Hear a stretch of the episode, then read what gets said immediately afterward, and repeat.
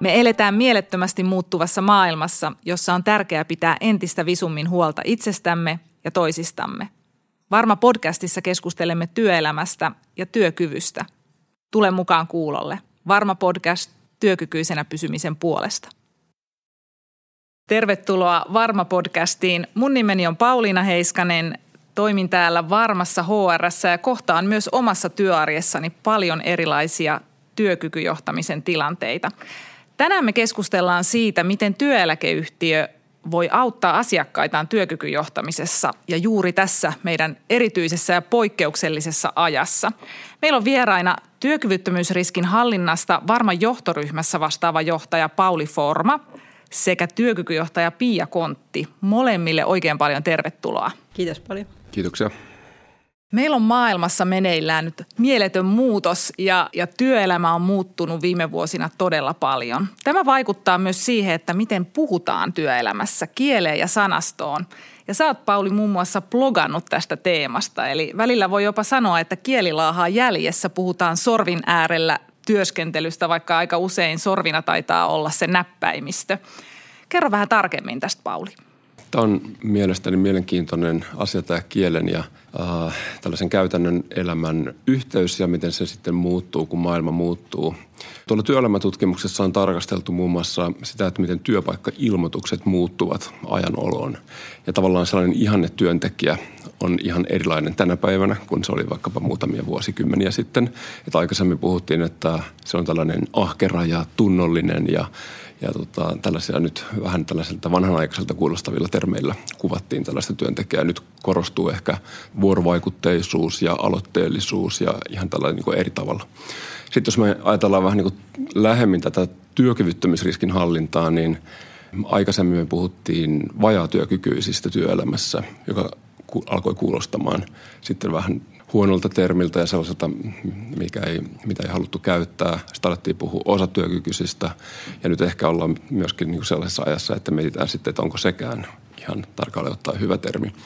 Sitten meillä oli aikaisemmin järjestelmät, millä puututtiin erilaisiin ongelmiin tai haasteisiin työelämässä. Puhuttiin tällaisista varhaisen puuttumisen malleista ja sitten vähän myöhemmin huomattiin, että tarvitaan jotain vähän empaattisempaa sanastoa tähänkin ja alettiin puhua varhaista tukemisesta tai aktiivisesta tukemisesta tai, tai tämän tyyppistä asioista. Nämä ovat vain esimerkkejä siitä, että, että miten nämä niin kuin käsitteet ja tavat puhua asioista muuttuu ajan oloon.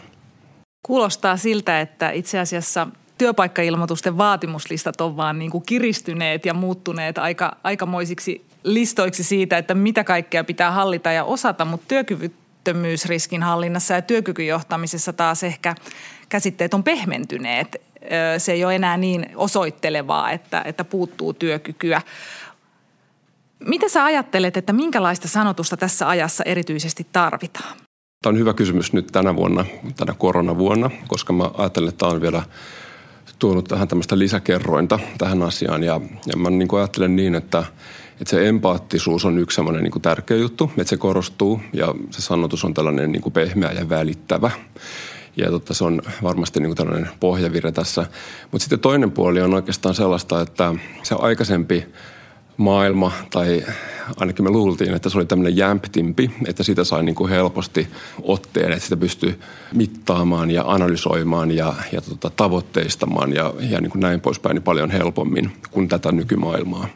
Tähän päivään liittyen myöskin tähän niin kuin työkykyteemaan ja työelämä yleisesti, niin siihen liittyy sellainen tietynlainen niin kuin epävarmuus ja sumusuus ja sellainen, että me ei oikeastaan niin kuin kovin pitkälle eteenpäin tiedetä, miten asiat kehittyvät.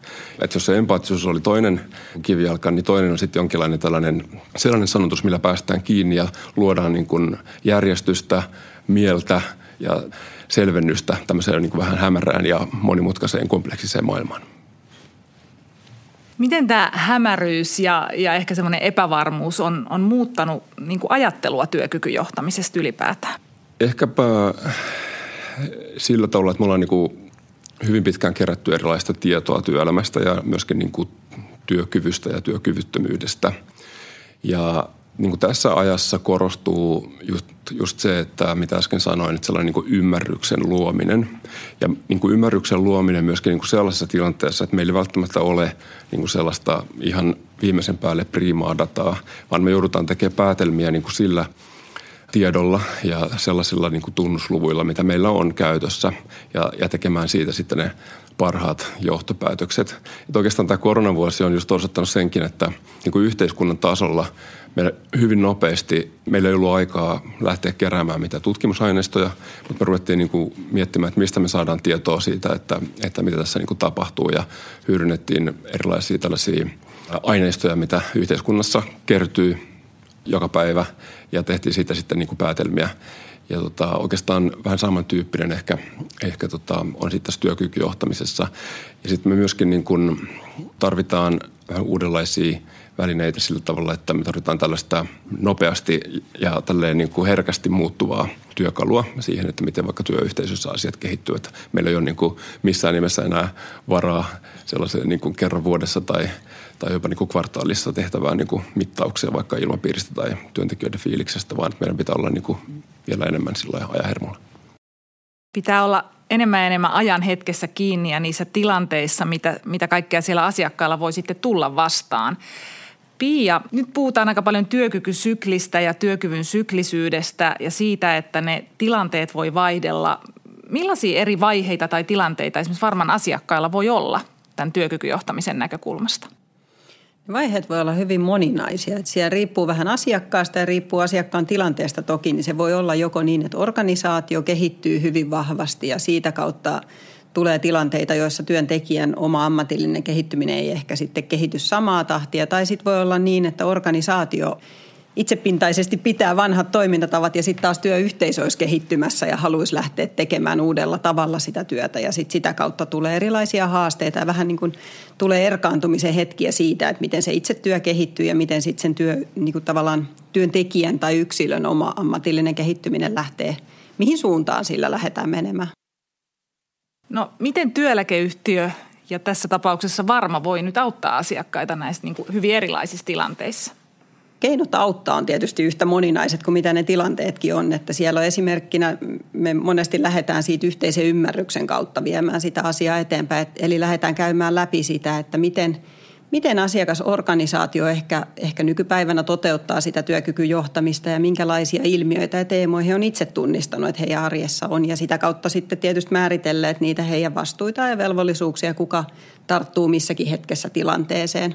Sitten toisaalta, kun meillä on se perusta ja pohja kunnossa, niin on hirveän hyvä ymmärtää se, että missä tilanteessa milloinkin meidän organisaatio menee. Eli, eli lähdetään tunnustelemaan ja hakea sitä tuntumaa siihen organisaatioon. Ja siinä esimerkiksi voidaan hyödyntää sitä varman analytiikkaa, jota, jota me saadaan meidän hakemusdatasta tällä hetkellä. Ja se, se jo auttaa asiakasorganisaatio ymmärtää, että mitkä on niitä heidän mahdollisia kuormitustekijöitä juuri siinä toimialassa. Ja sitten tietysti sitä ymmärrystä voidaan lähteä rikastaa vielä sitten erilaisten kyselyiden kautta. Esimerkiksi, että kuullaan aidosti se työntekijöiden ääni siellä ja se heidän kokema tilanne siinä kulloisessakin hetkessä. Nyt on ollut pinnalla neljä sanaa. Ymmärrä, tunne, herkisty, tue. Nelikenttä. Kerro vähän tarkemmin, mitä tämä tarkoittaa. Joo, siinä oikeastaan pikkasen jo ehdin sitä sivuuttaa tuossa äskeisessä vastauksessa. Eli se ymmärrys muodostetaan yhteisesti aina asiakkaan kanssa. Sitten lähdetään tunnustelemaan, että missä hetkessä asiakkaassa organisaatiossa mennään, miten meidän ihmiset voivat. Mutta sitten jos sukelletaan sinne herkistymisen maailmaan, niin siellä on, on hyvin tärkeää se, että niin kuin Pauli tuossa aikaisemmin jo mainitsi, niin ollaan herkästi liikkeellä. Eli, eli tunnustella, vähän niin kuin meillä olisi tuntosarvet kohollaan ja ollaan siinä asiakkaan äärellä tai työntekijän äärellä, että mitä, mitä ehkä siinä tilanteessa tapahtuu kulloisessakin hetkessä, milloin tulee se muutosvaihe, johon meidän olisi hyvä reagoida varhaisessa vaiheessa.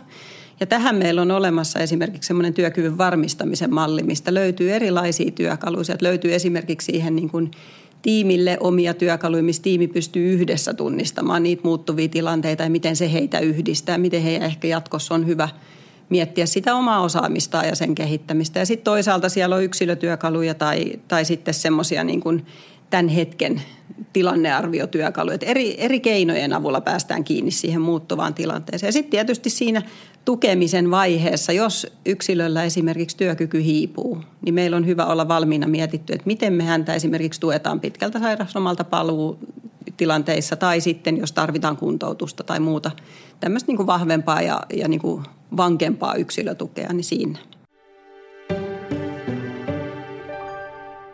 Ymmärrä, tunne, herkisty ja tue.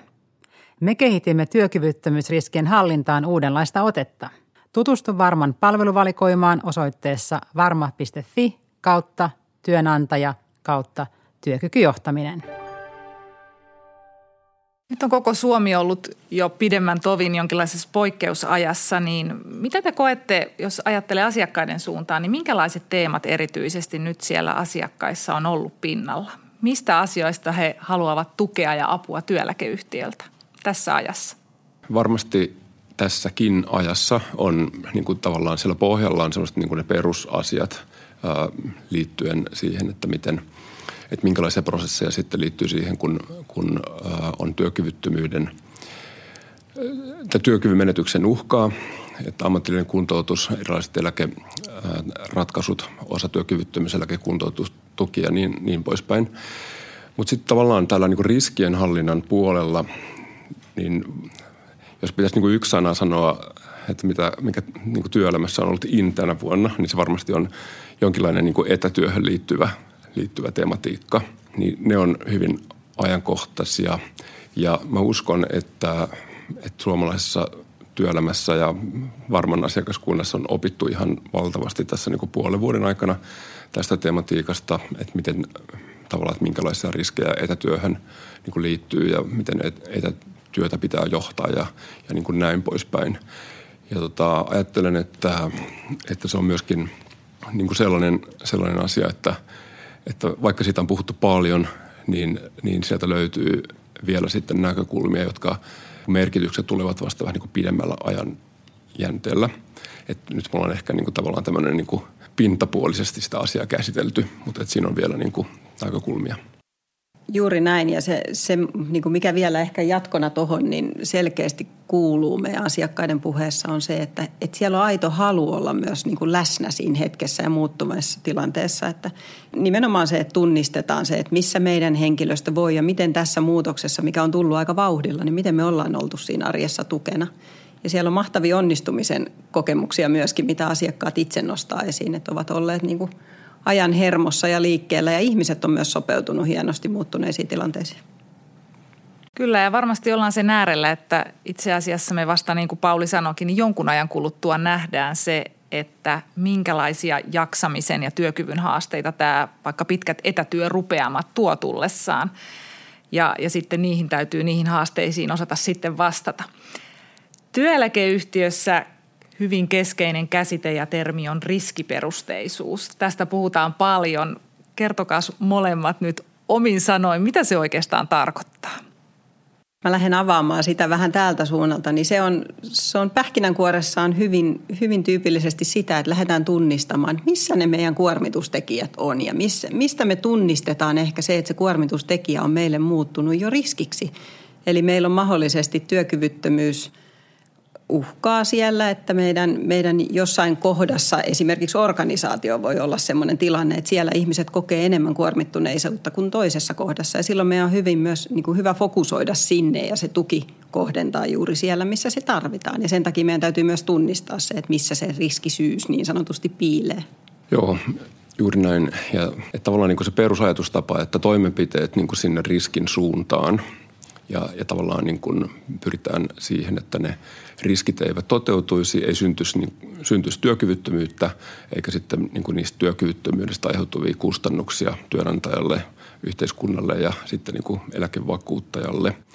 Ja mä näen jotenkin, että riskiperusteisuudessa ollaan niin kuin vaikuttavan työkykyjohtamisen ytimessä.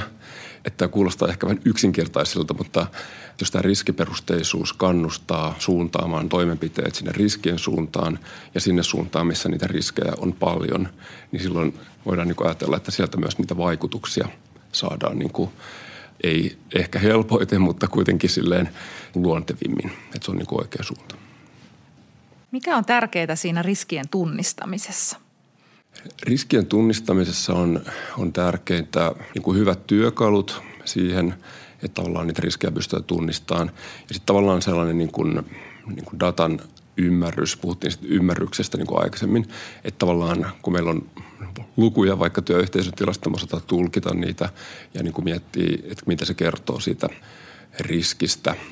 Ja sitten toinen, toinen suunta on niin kuin se, että, että me työkalujen lisäksi meidän pitää tuntea se työ ja tavallaan niin kuin sitä kautta, että siis työkyvyttömyyttä ja niin kuin, niin kuin riskejä on tutkittu vuosikymmeniä ja meillä on niin kuin valtavasti kumuloitunutta tietoa tästä teemasta, niin, niin meidän pitää niin kuin kääntyä tämän niin kuin luotettavan tiedon puoleen ja tutkimustiedon puoleen ja sitten tavallaan sieltä myöskin niin kuin hakea sitä, sitä niin kuin selkänojaa sille, että, että minkälaisia riskejä on ja minkälaiset toimenpiteet sitten auttavat niin kuin hallitsemaan sitä riskiä. Nyt jos ajatellaan, niin kaikessa toiminnan kehittämisessä kuumia aiheita on data, datan hyödyntäminen, digitaalisuus. Mitä uutta ne tuo tähän, tähän riskiperusteisuuden teemaan? Se tuo sillä tavalla, että me saadaan niin kuin ne riskit niin kuin aikaisempaa paremmin näkyviin ja me pystytään tarkasti niin kuin tietosuojasta huolehtimalla, kun muodostamaan monipuolista kuvaa sitä ilmiöstä, kun me tuodaan niin kuin eri datalähteistä dataa ja muodostetaan sitä tilannekuvaa niin kuin sitä kautta. Ja sitten tavallaan meillä on, on tota, ää, tavallaan tällaiset niin kuin datan käsittelyvälineet ja kapasiteetit tässä ajassa ihan erilaiset, mitä sitten oli joitakin vuosia tai vuosikymmeniä sitten, että me pystytään tekemään niin kuin huomattavasti tarkempia ja sitten niin kuin monimutkaisempia analyysejä sille, sille datalle. Ja itse nyt kun tällä varmassa ollaan mietitty näitä asioita tässä tiiviisti reilun vuoden ajan, niin tota, vähän niin kuin pidemmällä aikajänteellä on puhuttu paljon siitä, että kuinka niin kuin eläkevakuuttajilla on paljon tietoa työelämästä ja niin kuin se pitäisi saada tämmöiseen niin kuin yhteiskunnalliseen niin kuin käyttöön. Niin mä uskon, että, että tota, tässä ihan niin kuin lähitulevaisuudessa me alkaa, aletaan niin kuin saamaan niin kuin ensimmäisiä tällaisia niin kuin lunastuksia niin kuin näistä lupauksista, että asiat ovat oikeasti niin kuin menossa, menossa eteenpäin ihan, ihan niin kuin siitä syystä, että – että meidän niin kuin tekniset valmiudet ovat niin kuin paljon paremmat mitä aikaisemmin. Meillä on varmassa tunnistettu tosiaan, että työkyky on syklistä ja, ja tavoitteena on, on saada aikaan kestävää työkykyä. Pia, mitä se tarkoittaa se kestävä työkyky? No se oikeastaan tarkoittaa juurikin sitä, että, se, että me saataisiin nivottua se työ niin, että, että se työn kehittyisi ja, ja sitten yksilöiden ammatillinen kehittyminen. Vähän mitä aikaisemmin puhuttiin, että ne pysyisi niin käsi kädessä. Eli, eli ihminen pärjää siinä omassa työssään ja se oma työ toisaalta haastaa, ja, mutta sitten myöskin motivoi. Että se ei niin kuin, työ ei ole liian haastavaa, että sen yksilön on mahdollista siitä selvitä – mutta sitten kuitenkin niin, että siinä on sitä haastetta, että yksilö pääsee kehittymään ja pääsee kehittämään sitä työtä myöskin, että, että nauttii siitä työn tekemisestä, niin se on oleellisen tärkeää ja sitten se auttaa sitä työkykyä säilymään ja puhutaan kestävästä työkyvystä. Eli oikeanlaisen balanssin löytämistä. Miten tämmöistä kestävää työkykyä voidaan konkreettisesti tukea nyt siellä työpaikoilla? No yksi esimerkinomainen keino voisi olla se, että, että lähdetään niin porukassa miettimään, että mitä meillä on tänä päivänä, mitä meidän niin odotetaan meidän työstä tänään – ja jos me katsotaan tästä eteenpäin, niin miten meidän ehkä markkina haastaa meitä tai meidän kilpailutilanne tai miten me organisaatio haluaa, että me tulevaisuudessa toimitaan. Ja sitä kautta lähdetään miettimään yhdessä, että millaisia ne tekijät vois olla, mihin me lähdetään suuntaamaan sitä kehitystä ja sitten kun me se selvitetään, niin mitä se vaatii meiltä ja sitten mietitään taas se polku myöskin siihen jolloin me ollaan tilanteessa, että kaikki sitoutuu yhdessä tekemiseen ja kaikki myös niin kuin haluaa saada sitä valmista ja kehittyä sitä kautta eteenpäin siinä tekemisessä. Usein puhutaan siitä, että onko suutarin lapsilla kenkiä. Ja nyt me ollaan tässä kahden työkykyammattilaisen kanssa keskusteltu kestävästä työkyvystä, niin mä haluaisin kysyä teiltä Pia ja Pauli, että mikä on teidän oma vinkki ja keino pitää huolta omasta työkyvystä? Täytyy oikein miettiä, että mikä se vinkki voisi olla, mutta, mutta ehkä se on semmoinen kokonaisvaltainen hyvinvointi, mikä tulee itselle ehkä erilaistenkin asioiden kautta. Et jos mä kerron omasta kokemuksesta, niin mulla on monesti se, että kun, jos on vähänkään rankempi hetki töissä, niin kyllä mä sitten pistän reissukengät jalkaa niin sanotusti ja painelle metsää koirien kanssa ja käyn siellä. Tai sitten lähden juoksemaan ihan niin kuin semmoista hikilenkkiä. Sitä kautta kun saa semmoisen hien pintaan tai, tai ihanan raikkaan metsälenkin, niin kyllä se ajatus sitten jäsentyy ja hyvä fiilis tulee väkisinkin sieltä läpi. Mites Pauli, laitatko sä juoksukengät jalkaan? Joo, laitan kyllä toisinaan. Mutta mä itse ajattelen niin, että jokaisen pitää löytää tavallaan ne omat tapansa huolehtia omasta työkyvystään – Mulla itsellä on aika liikunnalliset tavat ja sen lisäksi mä luen kirjoja. Sillä tavalla saan tällaista rauhoittumista aikaan esimerkiksi iltaisin ja jotenkin yritän koko ajan lukea jotain tällaista niin kuin hauskaa tai tällaista viihdyttävää ja sitten toist, toinen niin kuin tällainen linja on se, että jotain, missä oppii jotain ja mitä, mikä kehittyy. Että tavallaan se oppiminen on, on tota yksi tämmöinen niin kuin tärkeä työkyvyn pilari kanssa. Ja sitten tietysti näin syksyisin on mukava pyöräillä metsässä ja, ja tota, nähdä kivoja maisemia ja, ja saada sitä liikuntaa siinä samalla. Nämä on nyt nämä mun nopeat vinkit. Sitten mä heitän vielä yhden bonuskysymyksen siitä näkökulmasta. Te toimitte molemmat esihenkilöinä.